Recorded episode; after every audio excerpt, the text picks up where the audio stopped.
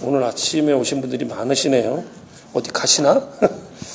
야, 우리 황장로님 기도하신 것처럼 우리 박찬진 성기사님 위해서 계속해서 기도해 주시기 바랍니다.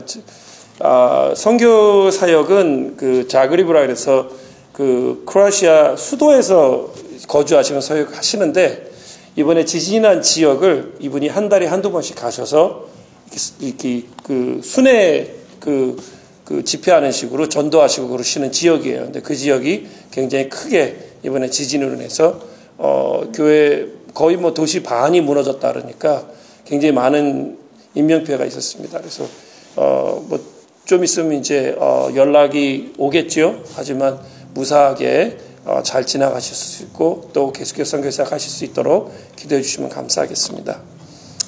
어, 근대 선교의 아버지라고 부르는 윌리엄 캐리가 이런 좌우명을 가지고 하나님의 사역을 평생 감상했습니다. 이거는 여러분 어디다가 적어 놓으셔도 좋을 것 같아요. Expect the great things from God and attempt the great things for God.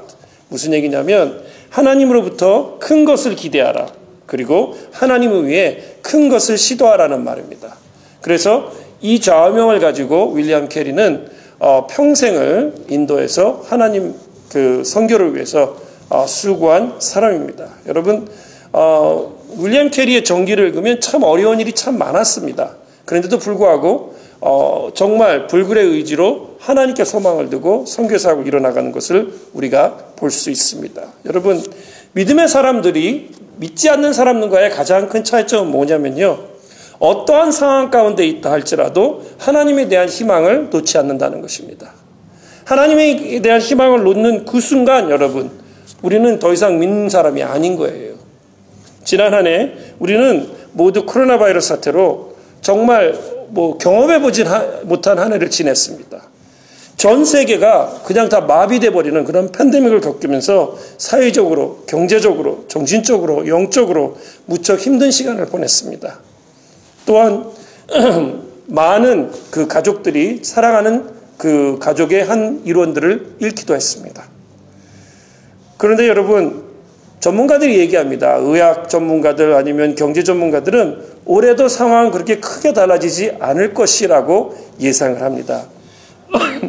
그런데도 불구하고 제가 여러분에게 오늘 말씀드리고 싶은 것은 우리는 주님께 희망을 두고 잃지 말아야 한다는 것입니다. 우리에게는 희망이 있다는 것입니다.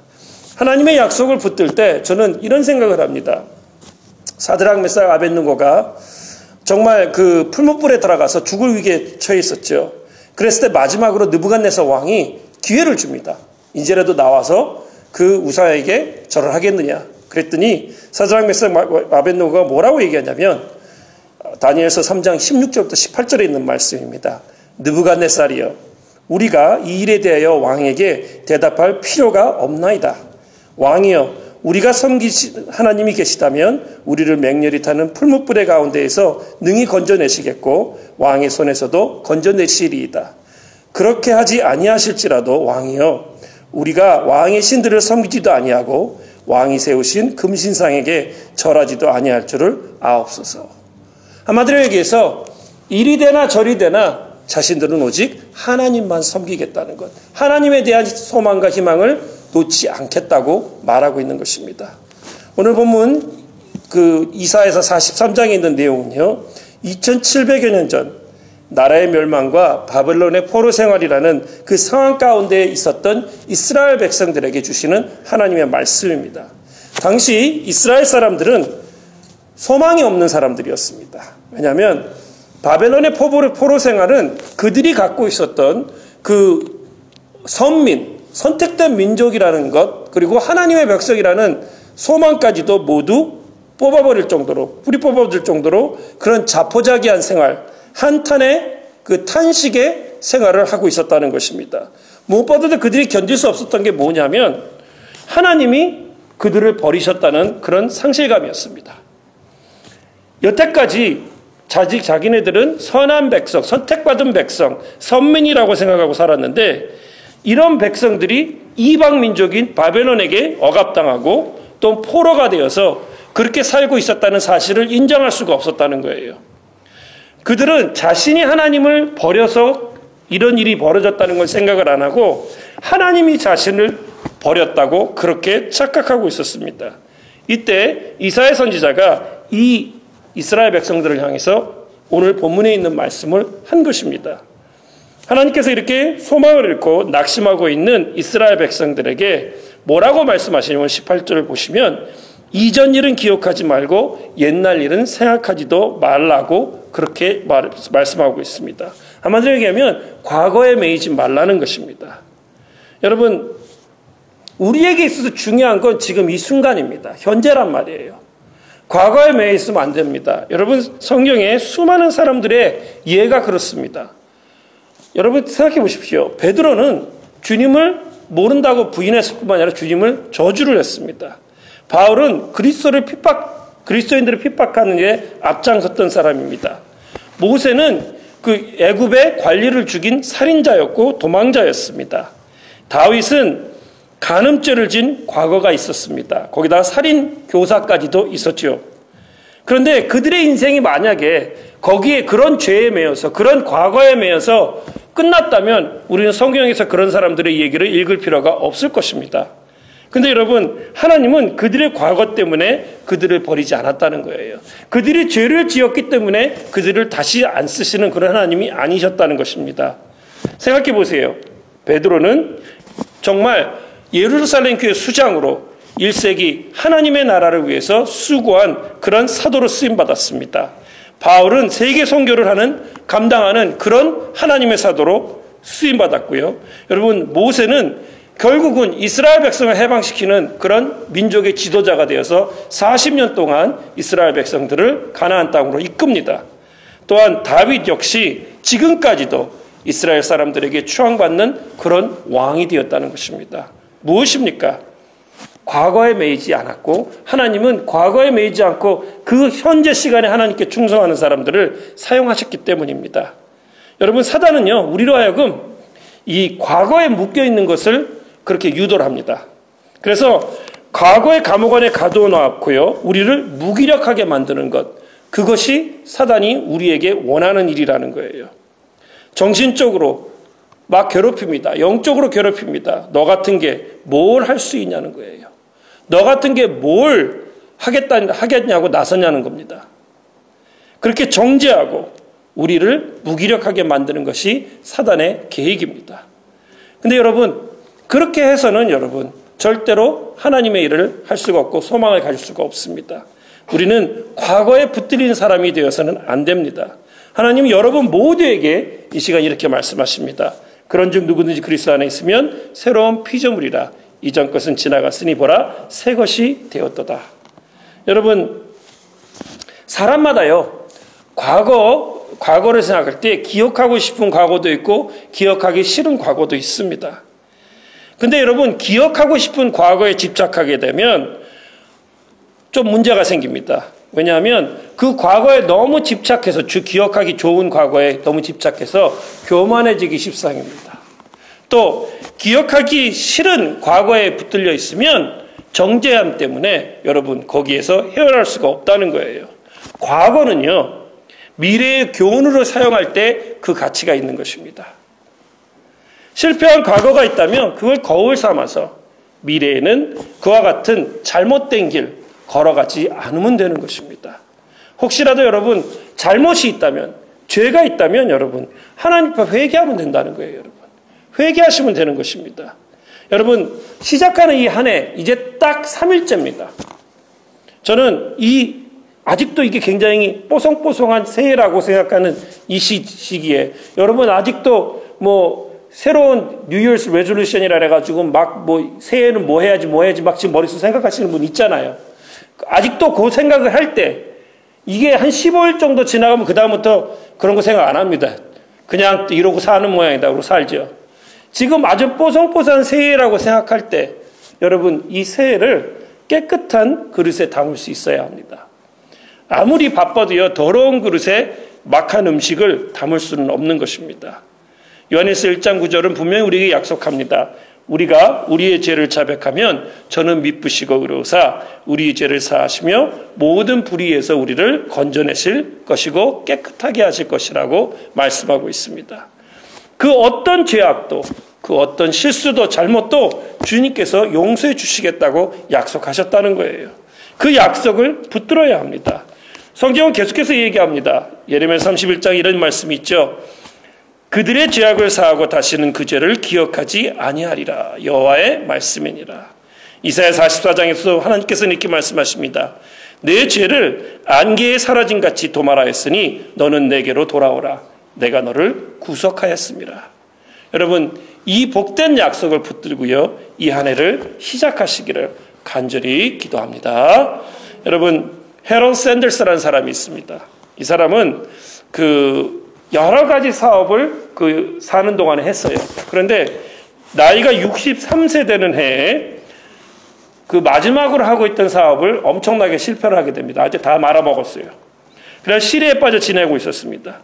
60대 중반인데 이제 무슨 일을 내가 할 수 있을까? 그것 때문에 막 마음의 병이 생기고요. 마음의 병이 생기니까 몸의 병도 생겨서 그냥 의욕이 다 꺾인 정말 노인으로 그렇게 살아가고 있었습니다. 어느 날 이 창가에 앉아 있는데 밖에서 그 어떤 사람들이 노래를 부르면서 지나가고 있더라는 거예요. 이렇게 밖을 이렇게 내다보니까 다리가 없는 장애인들이 목발을 짚고 지나가면서 기쁘게 찬송을 부르고 있었답니다. 그래서 지나가는 한 사람에게 위에서 창문 위에서 물어봤다는 거예요. 아니 당신은 뭐가 그렇게 좋아서 그렇게 찬송을 부릅니까? 그랬더니 그 사람이 뭐라고 대답했냐면 뭐 얼마나 좋습니까? 이 세상은 영원한 집이 아니고 저 천국 하나님 나라가 내 집인데 내가 이제 그 나라에 갈 생각을 하면 내 가슴이 벅차서 찬양을 하지 않을 수 없습니다 라고 그렇게 얘기했대요. 그래서 이 63세 된 이 헤럴 샌더스라는 사람이 자신도 예전에 교회를 다녔던 생각이 납니다. 그래서 다시 교회를 찾기 시작했어요. 교회를 다니기 시작합니다. 거기서 다시 하나님 만나게 되었지요.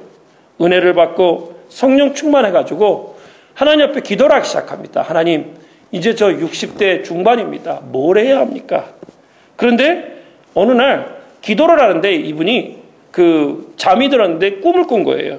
그 꿈에서 어떤 꿈이 나왔냐면 닭들이 막 하늘을 나는 꿈을 꾼 겁니다.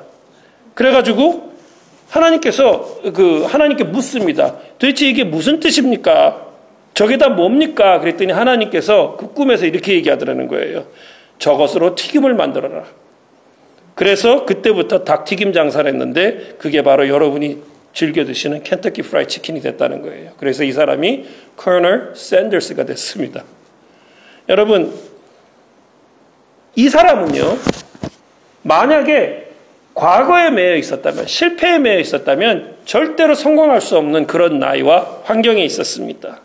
근데 이 사람이 하나님께 믿음을 가지고 그 믿음대로 행동했을 때, 과거가 지워졌다는 거예요. 그리고 하나님 주신 축복을 받은 삶을 살았다는 것입니다. 여러분, 우리를 축복하시는 믿음의 주요, 온전케 하시는 예수를 바라보시면서 주 앞에 나아가시기를 간절히 기도합니다. 불쾌했던 것, 실수, 했던 것, 가슴 아팠던 것, 참을 수 없었던 일, 분노했던 것, 억울했던 것, 섭섭했던 것 다 잊으십시오. 세상의 모든 영광이든 정말 수고든 여러분 영원한 것은 없습니다. 아무리 아픈 것도 여러분 영원한 것은 없다는 거예요. 지나가는 것입니다. 지나가는 것이에요. 영원한 것은요, 이 세상이 아니라는 것입니다. 어제나 하나님이시고요. 영원한 것은 하나님이시고 어제나 오늘이나 내일이나 변함없으신 하나님의 말씀뿐이 영원하다는 것입니다. 그렇다면 여러분 우리가 누구에게 집중해야 되겠습니까? 주님께 집중해야 된다는 거예요. 주님의 말씀에 집중해야 한다는 것입니다. 그리고 그 말씀을 붙들고 그 주님을 중심으로 이 한 해를 시작하시기를 간절히 축원합니다. 여러분 지금 이스라엘 제가 말씀드린 이스라엘 백성들에게는 희망이 없는 것 같이 보입니다. 소망이 없는 것 같이 보입니다. 그들의 미래가 없어 보입니다. 왜냐하면 포로 생활하고 있으니까 언제 해방되고 언제 자유로운 몸으로 살지 기약할 수가 없다는 거예요. 그런데 오늘 하나님께서 이사의 선지자를 통해서 이러한 소망이 없이 이 희망이 없이 살아가고 있는 이스라엘 백성들에게 말씀을 주십니다. 희망을 주신다는 거예요. 19절을 보시면 보라 내가 새 일을 행하겠다고 말씀하고 계십니다. 그들은 무능력하고 무기력하고 그들은 아무것도 할 수 없다고 생각하고 있지만 하나님께서 친히 새 일을 시작하시겠다고 말씀한 것입니다. 여러분, 우리도 마찬가지입니다. 지금 우리의 현실을 보면 참 암담하고요, 슬프고요, 힘듭니다. 하지만 하나님께서 이제 그것을 그 가운데서도 새 일을 시작하시겠다고 말씀하시는 것입니다.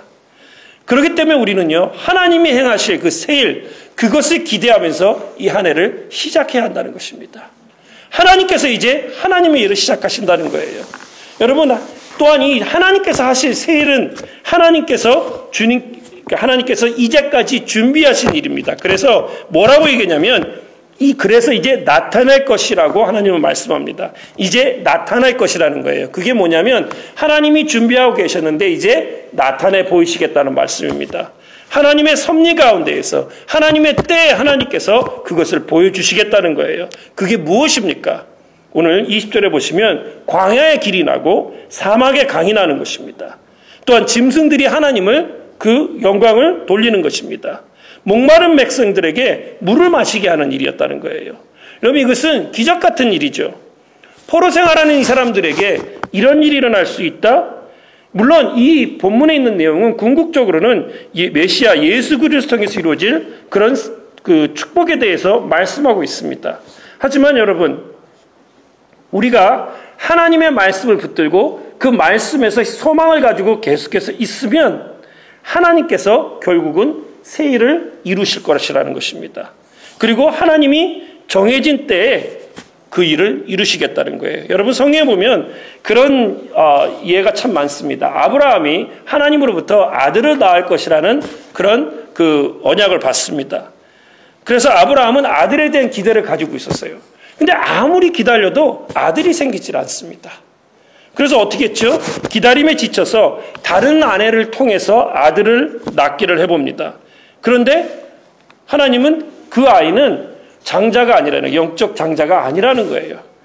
그래서 포기하고 있었죠. 그러다가 하나님께서 정하신 때에 기적 같은 역사가 일어납니다. 도저히 아이를 낳을 수 없다고 생각하는 그 나이에 기적이 일어났다는 것입니다. 여러분 모세도 마찬가지입니다.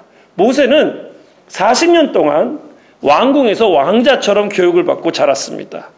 그런데 애굽의 관리를 죽이고 도망자가 돼서 광야로 미디안 광야로 도망가잖아요.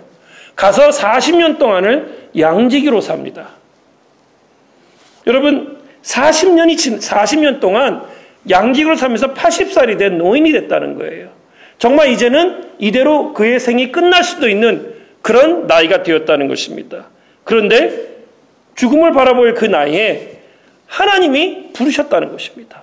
왜 모세가 처음에 나는 아닙니다, 나는 아닙니다. 왜 계속 얘기했겠어요? 자기가 그렇게 하려 그래도 80세 노인이 무슨 기력이 있겠습니까? 또 얼마 동안 그 양지기 생활하면서 정말 자기 삶에 대해서 비관적으로 살았는지 말을 안 해가지고 입이 잘 안 떨어졌다는 겁니다. 말을 못 했다는 거예요. 그런데 80살이 되던 해 하나님께서 떨기나무 불 가운데에서 나타나십니다. 그때가 하나님의 때였다는 거예요. 전혀 생각하지 않을 때 하나님께서는 하나님의 일을 이루신다는 것입니다. 준비하셨던 일. 그리고 본문에서 말하는 하나님이 광야의 길을 낼 때가 바로 그때입니다. 사막의 강을 낼 때가 바로 그것입니다, 여러분. 여러분, 올해가요. 그 하나님이 준비하시는 이루, 이루어지는 그런 해가 되기를 간절히 기도합니다. 광야에서 샘물이 나고 사망의 강인에는 그런 해가 되기를 위해 여러분 기도하시라는 거예요. 정말 여러분이 독수리처럼 힘을 얻어서 창공을 날 수 있게 그런 기적 같은 미래를 여러분 기도하시라는 것입니다. 여러분 광야 이스라엘 광야를 한번 가보시면 제 말이 무슨 말인지 이해되실 거예요. 우기가 아니면 물기도 물기조차 없습니다. 햇볕이 나는 것이 아니면 아무것도 자라지 않습니다. 그래서 진짜 광야에 가시면 햇빛 나는 쪽에만 이끼 같은 것이 자라고요. 건조할 때는 아무것도 자라지 않은 황량한 곳입니다. 그런데 여러분, 그곳에 강이 흐르고 물이 나는 역사가 있다는 것입니다. 여러분, 이 광야 같은 세상에 하나님께서 길을 열어주신다는 거예요. 여러분이 하시는 사업의 길, 직장의 길, 가정의 길, 여러분이 원하시는 진짜로 영적으로 성공하는 길, 그 길을 열어 주시겠다고 말씀하고 있는 것입니다. 그러기 위해서는 우리가 그것을 위해서 기도해야 돼요. 하나님께서는 이사야 선지를 통해서 내가 헐벗었을 때 강을 내며 골짜기 가운데 샘이 나게 하며 광야로 광야가 못이 되게 하며 마른 땅으로 샘의 근원이 되게 할 것이라고 이사에서 41장에 약속하셨습니다. 여러분 그렇게 여러분 정말 헐벗었을 때 헐벗은 산에 강을 내고 골짜기 가운데 샘이 생기고요. 광야가 못이 되고 마른 땅이 샘의 근원이 되는 역사가 오늘 이 한 해를 통해 여러분 삶에 있으시기를 간절히 기도합니다. 여러분 오늘 마지막 이 하나님께서 말씀하시는 그것이 참 중요하다고 생각합니다. 하나님께서 그러한 진짜 이스라엘 민족은 지금 아무 소망이 없는데 하나님께서 뭐라고 말씀하시냐면 그 소망을 주시겠다 이렇게 말씀하십니다. 또한 하나님께서 과거에 매이지 말고 내가 새 일을 할 테니까 너희들은 그새 일을 하나님의 때를 기다리라고 기도하라고 말씀하셨어요. 그런 다음에 내가 너희를 세운 목적이 무엇인지에 대해서 말씀합니다. 그게 뭐냐면 하나님은 우리를 찬송케 하시기 위해 지으셨다고 21절에 말씀하고 계신다는 거예요. 하나님께서 원하시는 것은 우리의 삶을 통해서 찬송을 받으시기 원하신다는 것입니다. 우리 인생을 통해서 하나님은 영광을 받으시기 원하신다는 것입니다. 여러분, 우리는 이 새해 첫날, 뭐 송구영치부터 시작해서 지금까지 예배로 시작하고 있습니다. 여러분이 하나님께 드리려고 하는 이 예배의 마음, 하나님께 나아가고자 하는 마음을 1년 내내 계속해서 지녀보시라는 거예요.